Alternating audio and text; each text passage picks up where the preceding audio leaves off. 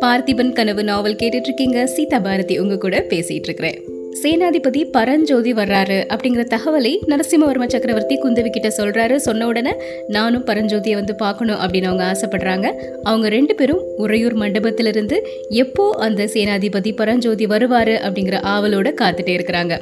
அந்த சமயத்துல நரசிம்மவர்ம சக்கரவர்த்தி குந்தவி கிட்ட வந்து சொல்றாரு அங்க பாரு குந்தவி சிவிகை வருது. என்னுடைய அருமை சிநேகிதர் வர்றாரு. பல்லவ சேனாதிபதி வர்றாரு. சளுக்கரை முறியடித்து புலிகேசியை கொன்ற மகாவீரர் வர்றாரு. உறையூருக்கு இப்ப நம்ம வந்தது எவ்வளவு நல்லதா போச்சு அப்படின்னு சொல்றாரு நரசிம்மவர்ம சக்கரவர்த்தி. சிவிகைய கீழே இறக்குறாங்க. சிவிகையிலிருந்து விபூதி ருத்ராட்சம் எல்லாம் தரிச்சிட்டு ஒரு பெரியவர் இறங்குறாரு. அவர் கூட ஒரு மூதாட்டியும் வர்றாங்க. அந்த பெரியவர் அரசே அப்படின்னு சொல்லிட்டு மண்டபத்தை நோக்கி விரைஞ்சு வர்றாரு. சக்கரவர்த்தியும் அவரை பார்த்த உடனே சேனாதிபதி அப்படின்னு சொல்லிட்டு மண்டபத்திலிருந்து விரைவாக கீழே இறங்கி போறாரு. கொஞ்ச நேரம் ஒருத்தர் ஒருத்தர் பார்த்து கை கூப்பி அப்படியே வணக்கம் சொல்ற மாதிரி நிக்கிறாங்க. ரெண்டு பேருடைய கண்கள்லையுமே நீர் ததும்ப ஆரம்பிச்சிருச்சு. அப்புறம் ரெண்டு பேரும் ஒருத்தர் ஒருத்தர் நெருங்கி வந்து கட்டி அணைச்சுக்கிட்டாங்க.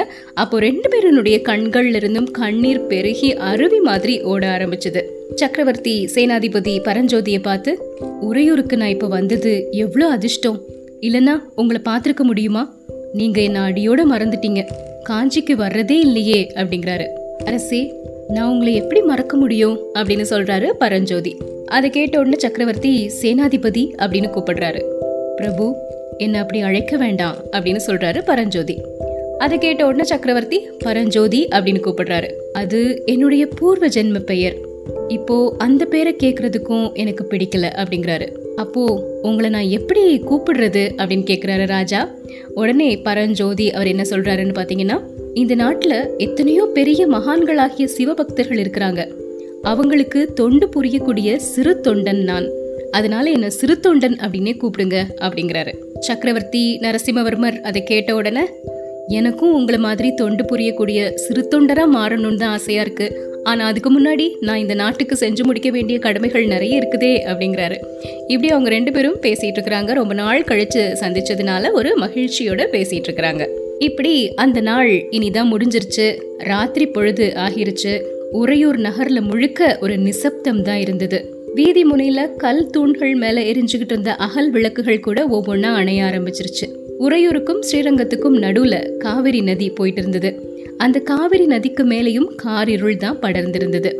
அந்த காரிருளில் காவிரி நதியின் ஓரமா தண்ணீரை கிழிச்சுக்கிட்டு படகு போகக்கூடிய ஒரு சலசலப்பு சத்தம் மட்டும் கேக்குது.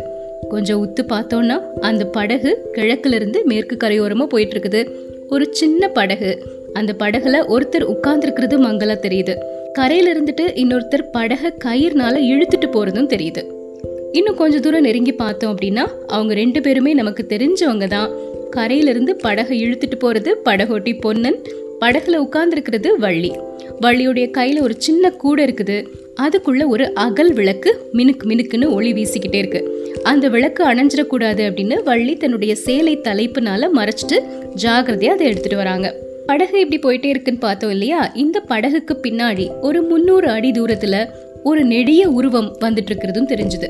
படகு நிற்கும் போதெல்லாம் அந்த உருவமும் நிற்குது படகு மேலே போகும்போது தொடர்ந்து அந்த உருவமும் வந்துட்டே இருந்தது. கொஞ்சம் நெருங்கி பார்த்தோன்னா இந்த உருவமும் நமக்கு தெரிஞ்ச ஒரு மனிதனின் உருவம் தான் அப்படின்னு தெரியும். அவர் யாருன்னு பார்த்தீங்கன்னா மாரப்ப பூபதி. பொன்னனின் படகை நள்ளிரவில் மாரப்ப பூபதி தொடர்ந்து வந்துட்டே இருக்கிறாரு.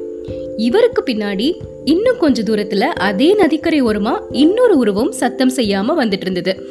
அது யாருன்னு பாத்தீங்கன்னா ஜடா மகுடம் தரித்த சன்னியாசியின் உருவம்.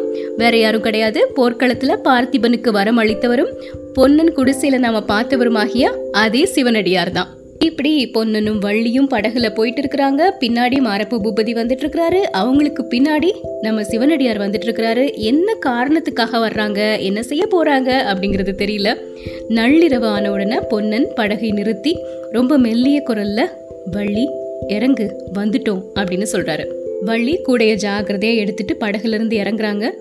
பொன்னன் படகை அங்கிருந்து ஒரு மரத்தின் வேர்ல அப்படியே கட்டி வச்சிடுறாரு. ரெண்டு பேரும் கரைக்கு மேல போறாங்க. அங்க ஒரு பெரிய மதில் சுவர் இருந்தது. அந்த சுவர்ல ஒரு வாசலும் தெரிஞ்சது. அதனுடைய கதவு வந்து பூட்டி இருந்துச்சு பொன்னன் அவருடைய மடியிலிருந்து ஒரு கொத்து சாவியை எடுத்து ஒரு சாவியினால அந்த பூட்டை திறக்கிறாரு. கதவை திறந்துட்டு ரெண்டு பேரும் உள்ள போறாங்க. உள்ள போன உடனே செண்பக பூவின் நறுமணம் கம்முன்னு வீச ஆரம்பிக்குது. பாத்தியா வள்ளி செண்பக பூவின் வாசனைய இந்த அரண்மனை தோட்டத்துக்குள்ள இதுக்கு முன்னாடி நீ வந்ததே கிடையாதே அப்படிங்கிறாரு பொன்னன். சத்தம் போடாத அப்படிங்கிறாங்க வள்ளி. பொன்னன் கதவை பூட்டிட்டு உட்புறமா போறாரு. ரெண்டு பேரும் அந்த செண்பக தோட்டத்துக்குள்ள புகுந்து போயிட்டாங்க. இவங்க ரெண்டு பேரையும் பின்தொடர்ந்து மாரப்ப பூபதி வந்துகிட்டே இருந்தாரு அப்படின்னு பார்த்தோம் இல்லையா? அவர் என்ன பண்றாருன்னா அந்த வாசல் கதவு பக்கத்துல வந்து கதவின் வெளிப்புறமா பூட்டிடுறாரு. அப்புறம் அவர் இறங்கி பொன்னன் மரத்தின் வேர்ல படகு கட்டியிருந்தாரு இல்லையா? அந்த படகை அவிழ்த்து அப்படியே ஆற்றோட மிதந்து போற மாதிரி செஞ்சுட்டாரு. மதில் சுவர் ஓரமா வேகமா நடந்து போயிட்டாரு. படகு கரையோரமா மிதந்து கொஞ்ச தூரம் போச்சு. அங்க சிவனடியார் பின்னாடி வந்துட்டே இருந்தாருன்னு பார்த்தோம் இல்லையா? அவர் அதை பிடிச்சு நிறுத்துறாரு. அவர் நிறுத்தின இடத்துக்கு பக்கத்துல இருந்த இன்னொரு வேர்ல அதை அப்படியே கட்டி வச்சிடுறாரு. படகு கட்டியிருந்த மரத்துக்கு பின்னாடியே சிவனடியார் உட்கார்ந்துக்கிறாரு. அந்த மரத்துக்கு பின்னாடி இருந்து அப்படியே என்ன நடக்குதுங்கிறத சிவனடியார் பார்த்துட்டே இருக்கிறாரு. கொஞ்ச நேரத்துல அந்த காவிரி ஆற்றுல நிறைய ஒளி வெள்ளம் தெரிகிற மாதிரி இருக்கு. திடீர்னு பார்த்தா நிறைய படகுகள் வர ஆரம்பிக்குது. படகுல இருந்து நிறைய பேர் இறங்குறதும் தீவர்த்தியின் ஜோதியில பார்க்கும்போது தெரியுது. இறங்குறவங்க யாருன்னா சிறு தொண்டர் அவருடைய மனைவி குந்தவி தேவி எல்லாரும் இருந்தாங்க. சக்கரவர்த்தியின் பிரதிநிதியா உரையுரை ஆட்சி செஞ்சுட்டு இருந்த தளபதி அச்சுதவர்மரும் வந்திருக்கிறாங்க. ஆனா நரசிம்மவர்ம சக்கரவர்த்தி மட்டும் வரல. படகுல இருந்து எல்லாரும் கரையில இறங்கிய சமயத்துல சிவனடியார் அந்த மரத்தின் மறைவுல நல்லா மறைஞ்சுக்கிட்டாரு. அவர் மூச்சு விடக்கூடிய சத்தம் கூட அப்ப வெளியே கேட்கல அந்த கும்பல் அப்படியே உறையூர் நகரத்துக்குள்ள புகுந்து மறைஞ்சிருச்சு.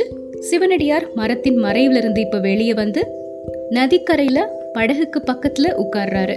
எதனால சிவனடியார் வந்து இப்படி காத்துட்டு இருக்கிறாரு பொன்னனும் வள்ளியும் அந்த கதவை திறந்துட்டு உள்ள எங்க போறாங்க? அவங்க ரெண்டு பேரையும் அரபு பூபதி எதுக்காக தொடர்ந்து வர்றாரு? இப்படி நிறைய சந்தேகங்கள் வருது இல்லையா? அதுக்கான விடை என்ன அப்படிங்கறத தெரிஞ்சுக்கணும்னா ஒரு நாளைக்கு முன்னாடி என்ன நடந்தது அப்படிங்கறதையும் நாம தெரிஞ்சுக்கணும். பொன்னன் வள்ளி மாரப்பு பூபதி எல்லாருமே நரசிம்மவர்ம சக்கரவர்த்தியை சந்திச்சு பேசினதை நம்ம பார்த்தோம் இல்லையா? அப்படி சந்திச்சு முடிச்சதுக்கு அப்புறமா மாரப்பு பூபதி அந்த அரண்மனையை விட்டு வெளியே வர்றாரு. வரும்பொழுதே அவருடைய மனசுல வந்து ஒரு சோர்வும் சோகமும் இருந்துச்சு. இவ்வளோ கஷ்டப்பட்டும் நமக்கு ஒரு முக்கியமான பதவி ராஜா கிட்ட இருந்து கிடைக்க மாட்டேங்குதே அப்படின்னு அவர் கவலைப்படுறாரு. பார்த்திப மகாராஜா போர்க்களத்துல இருந்து ஏறக்குறைய ஏழு வருஷம் ஆகிருச்சு. அந்த போர்ல பார்த்திபனோட கலந்துக்கவே இல்லை மாரப்பு பூபதி. அப்படி அவருக்கு எதிராக செயல்பட்டதுக்காக கண்டிப்பா நரசிம்மவர்ம சக்கரவர்த்தி ஒரு நல்ல பதவி கொடுப்பாரு. உரையோர் சிம்மாசனம் கிடைக்கும் அப்படின்லாம் கனவு கோட்டை கட்டிட்டு இருந்தாரு. ஆனா அது எதுவுமே நடக்கல. அப்படி நடக்கலனாலும் அவருக்கு நரசிம்மவர்ம சக்கரவர்த்தி மேல இருந்த பக்தி விசுவாசம் குறையவே இல்லை. பல ஆண்டுகளா காத்துக்கிட்டே இருக்கிறாரு. என்னைக்காவது நம்மளை பத்தி புரிஞ்சுப்பாரு அப்படின்னு நினைக்கிறாரு. அதுக்காகவே பல கெட்ட செயல்களை செஞ்சுட்டே இருக்கிறாரு. இப்ப சமீபமா விக்ரமனினுடைய சதி ஆலோசனையை பத்தி தெரிஞ்ச உடனேயே பல்லவ தளபதி அச்சுதவர்மன் கிட்ட உடனே போய் தெரியப்படுத்திட்டாரு. அதனால அந்த சதி ஆலோசனையை முளையிலே கிள்ளி எறியவும் முடிஞ்சது. இதுக்கப்புறமாவது தன்னுடைய சேவைக்கு தகுந்த சன்மானம் சக்கரவர்த்தி கிட்ட இருந்து கிடைக்கும் அப்படின்னு மாரப்ப பூபதி நம்பிட்டு இருந்தாரு. அவர் நினைக்கிறது எல்லாமே உறையூர்ல இருந்துகிட்டே பல்லவ சக்கரவர்த்திக்கு கப்பம் கட்டிக்கிட்டு உறையூரை ஆட்சி செய்யணும் அப்படிங்கிறது தான் அந்த பதவி உடனே கிடைக்கலனாலும் அவர் இதுக்கு முன்னாடி வகித்துக்கிட்டு இருந்த சேனாதிபதி பதவியாவது கிடைக்கும் அப்படின்னு நினைச்சாரு. ஆனா என்ன நடந்துச்சு? சக்கரவர்த்தி மாரப்பு பூபதி மேலேயே சந்தேகப்பட்டுட்டாரு. மாரப்பு பூபதி நினைக்கிறாரு? கேவலம் ஒரு ஓடக்காரன் அவனுடைய பொண்டாட்டி. இவங்க முன்னிலையில சோழ நாட்டு பட்டத்துக்கு உரியவனாகியனா அவமானப்பட நேர்ந்துருச்சே அப்படின்னு கவலைப்படுறாரு. இதெல்லாம் நினைக்கும் போது மாரப்பனுடைய நெஞ்சே வெடிச்சிடுற மாதிரி இருந்தது. என்ன உலகம் இது? என்ன வாழ்வு இது அப்படின்னு உலகத்தையே வெறுக்கக்கூடிய வழியில் அவருடைய மனம் திரும்ப ஆரம்பிச்சிருச்சு. எங்கே போகிறோம் என்ன செய்கிறோம் அப்படின்னே தெரியாமல் ஒரு சிந்தனையே சரியில்லாத மாதிரி குதிரையை போன போக்கில் ஓட விட்டு ஓடிட்டே இருந்தார். அங்கேயும் இங்கேயும் கொஞ்சம் தூரம் அப்படியே சுற்றிட்டு கடைசி காவேரி கரை ஓரமாக வர்றாரு. காவேரி கரை சாலையோட கிழக்கு திசையை நோக்கி பயணிக்கிறாரு மாரப்பு பூபதி குதிரையில். உறையூர் கோட்டை வாசலை தாண்டி அவர் கொஞ்ச தூரம் உள்ள போகும்போது நிறைய தீவர்த்திகளோடவும் நிறைய வாத்திய முழக்கங்களோடவும் ஒரு கூட்டம் வர்றத பாக்குறாரு கூட்டத்துக்கு மத்தியில சிங்க கொடி பறக்கிறதையும் கவனிக்கிறாரு. ஒருவேளை சக்கரவர்த்தி தன்னுடைய பரிவாரங்களோட வர்றாரோ அப்படின்னு நினைச்சு குதிரையிலிருந்து இறங்கி சாலை ஓரமா அடக்க ஒடுக்கத்தோட நின்றுட்டே இருக்கிறாரு மாரப்ப பூபதி. கூட்டம் பக்கத்துல வந்த போதுதான் தெரியுது அதுல சக்கரவர்த்தி இல்ல அப்படிங்கிறதும். தளபதி அச்சுதவர்மனும் அவருக்கு பக்கத்துல மொட்டையடிச்ச தலையோட ஒரு சாமியாரும் வந்துட்டு இருக்கிறாங்க அப்படிங்கிறது தெரிஞ்சது. அந்த சாமியார் நல்ல திடகாத்திரமான தேகத்தோட முகத்துல ஒரு மாதிரி தேஜஸ் உடையவரா இருக்கிறாரு. அவர் யாருன்னு நமக்கு நல்லா தெரியும். சிறு தொண்டர் தான். ஆனா மாரப்ப பூபதி என்ன நினைக்கிறாருன்னா இவர் யாரு? இவர் தான் அந்த ஜடாமகுடதாரியான கபட சந்நியாசியோ அப்படின்னு நினைக்கிறாரு. அந்த சமயத்துல தளபதி அச்சுதவர்மன் மாரப்ப பூபதியை பாக்குறாரு பக்கத்துல வா அப்படின்னு கூப்பிட்டு சிறு தொண்டர்கிட்ட அடிகளே இவன் யாருன்னு தெரியுதா? பார்த்திப மகாராஜாவின் சகோதரன் மாரப்ப பூபதி அப்படின்னு சொல்றாரு தளபதி. சிறு தொண்டர் மாரப்பனை ஏற இறங்க பார்த்துட்டு அப்படியா? ரொம்ப நாளைக்கு முன்னாடி மகேந்திர சக்கரவர்த்தியின் காலத்தில் இவனை பார்த்துருக்கிறேன். இப்போ அடையாளமே தெரியல அப்படிங்கிறாரு. விக்ரமனினுடைய சதி ஆலோசனையை கண்டுபிடிச்சு சொன்னது பூபதி தான். ஆனாலும் சக்கரவர்த்திக்கு ஏனோ இவன் மேலே கொஞ்சம் கூட தயவு பிறக்கவே இல்லை அப்படிங்கிறாரு அச்சுதவர்மர். சிறு தொண்டர் எதுவும் சொல்லாமல் ஒரு தடவை மேலையும் கீழையும் மாரப்பனை பார்த்துட்டு நடந்து போக ஆரம்பிச்சிட்டாரு. அவங்க ரெண்டு பேரும் கொஞ்சம் தூரம் போன உடனே ஒரு பல்லக்கு பின்னாடி வர்றதை பார்க்குறாரு மாரப்ப பூபதி. பல்லக்கில் யார் இருப்பாங்க? ஒருவேளை சக்கரவர்த்தியின் திருமகள் குந்தவி இருக்கலாம் அப்படின்னு மாரப்பன் யூகிச்சுக்கிட்டு அவசரமாக விலகி போகிறதுக்கு தொடங்குறாரு. ஆனால் என்ன ஆச்சரியம்னு பார்த்தீங்கன்னா அந்த இடத்துல பல்லக்கு நிற்குது பூபதி அப்படின்னு ஒரு பெண் குரல் கேட்குது மாரப்பன் திரும்பி பார்த்த உடனே பல்லக்கில் பூரண சந்திரனை ஒத்த முகத்தை உடைய குந்தவி தேவியும் பக்கத்துல சிவபக்தியே உருவம் கொண்ட மாதிரி ஒரு மூதாட்டியும் இருக்கிறத பாக்குறாரு. குந்தவி தேவி தான் தன்னை கூப்பிடுறா அப்படின்னு தெரிஞ்ச உடனே மாரப்பனோட உள்ளத்துல வியப்பும் மகிழ்ச்சியும் கலந்த மாதிரி ஒரு சந்தோஷம் பொங்க ஆரம்பிச்சிருச்சு. பல்லக்கு பக்கத்துல போய் குந்தவிய பார்க்கணும் அப்படின்னு நினைக்கிறாரு. ஆனாலும் ஒரு கூச்சத்தினாலையும் தயக்கத்தினாலையும் நிமிந்து பார்க்க முடியாத மாதிரி தரையவே பார்த்துட்டு இருக்கிறாரு. குந்தவி மரப்பு பூபதியை பார்த்து பூபதி இன்னைக்கு என்னுடைய அப்பா உன்கிட்ட ரொம்ப கடுமையா நடந்துகிட்டாரு. அதுக்காக நீ வருத்தப்பட வேண்டாம். உன் பேச்சுல எனக்கு நம்பிக்கை இருக்கு. ஆனா அந்த போலி வேஷதாரி சிவனடியார் இருக்காரு இல்லையா? அவரை மட்டும் நீ எப்படியாவது கண்டுபிடிச்சிரு. அப்புறம் உன்னோட கட்சியில நான் இருப்பேன். அப்படின்னு குந்தவி ஒரு மாதிரி அனுதாபம் நிறைஞ்ச குரல்ல சொல்றாங்க. கேட்ட உடனே மாரப்பனுக்கு அவ்வளோ சந்தோஷம் அவ்வளோ மன கிளர்ச்சி உண்டாகிருச்சு. அதல பாதாளத்துல இருந்து ஒரேடியா சொர்க்கத்துக்கு வந்த மாதிரி அவனுக்கு தோணுச்சு. அம்மணி உங்க சித்தம் என்னுடைய பாக்கியம். அந்த போலீஸ் சிவனடியாரை கண்டுபிடிக்காம இனிமே நான் ஊன் உறக்கம் கொள்ள மாட்டேன் அப்படின்னு சொல்றாரு. சந்தோஷம். கண்டுபிடிச்சதும் எனக்கு தெரியப்படுத்து அப்படின்னு சொல்லிட்டு குந்தவி தேவி பல்லக்கை மேல செலுத்திட்டு போக ஆரம்பிச்சிட்டாங்க. பல்லக்கும் பரிவாரங்களும் போன உடனே மாரப்ப பூபதி யோசிக்க ஆரம்பிக்கிறாரு. எப்படியாவது அந்த சிவனடியார கண்டுபிடிக்கணும். ஆனா எப்படி கண்டுபிடிக்கிறது? அவர் எங்க இருக்கிறாரு? என்ன செய்யறாரு அப்படிங்கிற விஷயம் யாருக்கு தெரியும்? கண்டிப்பா பொன்னனுக்கும் வள்ளிக்கும் தெரிஞ்சிருக்கும். பொன்னனையும் வள்ளியையும் பின்தொடர்ந்து போனோம் அப்படின்னா நிச்சயமா தெரிஞ்சுக்கலாம் அந்த போலீஸ் சிவனடியாரை பத்தி அப்படிங்கிற எண்ணம் மாரப்பு பூபதி மனசுல உண்டாகுது. பொன்னனும் வள்ளியும் இப்ப எங்க இருப்பாங்க? உறையூர்ல இருந்து கிளம்பி கண்டிப்பா வள்ளியினுடைய தாத்தா வீட்டுக்கு தான் வந்திருப்பாங்க. அதனால அங்க போனா பொன்னனையும் வள்ளியையும் பிடிச்சிடலாம். அவங்கள பின்தொடர்ந்து போனா அந்த சிவனடியாரை கண்டுபிடிச்சிடலாம் அப்படின்னு நினைக்கிறாரு மாரப்பு பூபதி. வள்ளியருடைய தாத்தா வீடு கம்மாள தெருவில் இருக்கு அப்படின்னு பார்த்தோம் இல்லையா? அந்த கம்மாள தெருவை நெருங்கி போயிட்டு இருக்கிறாரு மாரப்பு பூபதி.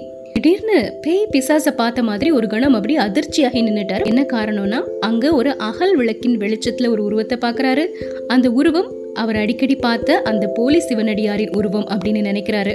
பார்த்த அடுத்த கணம் அகல் விளக்கு அணைஞ்சிருச்சு முழுக்க இருட்டாகிருச்சு. எங்க போனாரு சிவனடியார் அப்படிங்கறத கண்டுபிடிக்க முடியல. ஆஹா இப்படி கையும் களவுமா பிடிச்சிடலாம் அப்படின்னு நினைச்சா அவர் எங்கேயோ போயிட்டாரே அப்படின்னு யோசிக்கிறாரு மாரப பூபதி. ஆனா அவர் எங்க போவாரு? கண்டிப்பா பொன்னனையும் வள்ளியையும் பார்க்க தான் போவாரு. அதுக்காகத்தான் அந்த கம்மாள தெருவுக்கு வந்திருக்கிறாரு. அதனால பொன்னன் வள்ளி வீட்டுல போனோம்னா சிவனடியாரையும் சேர்த்து கண்டுபிடிச்சிடலாம் அப்படின்னு பொன்னன் வள்ளி இருக்கக்கூடிய வீட்டை நோக்கி திரும்பவும் போக ஆரம்பிக்கிறாரு மாரப்ப பூபதி. வள்ளியினுடைய தாத்தா வீரபத்ர ஆச்சாரி வீட்டை வந்து அடையக்கூடிய சமயத்துல அந்த வீட்டுக்கு வெளியே தான் பொன்னனும் வள்ளியும் போறது தெரியுது. வள்ளி ஒரு கூடை வச்சிருக்கிறாங்க. அந்த கூடையில ஒரு அகல் விளக்கு இருக்குது. விளக்கு அதனுடைய சேலை தலைப்பினால் அப்படியே மூடிக்கிறாங்க. பொன்னன் முன்னாடி போறாரு வள்ளி பின் தொடர்ந்து போறாங்க. இதை கவனிக்கிறாரு மாரப்ப பூபதி. இதுல ஏதோ ஒரு மர்மம் இருக்கு. இவங்க ஏதோ ஒரு சதி தொழில் செய்ய தான் போறாங்க. அதுல இந்த சிவனடியாரும் சேர்ந்திருக்கிறாரு.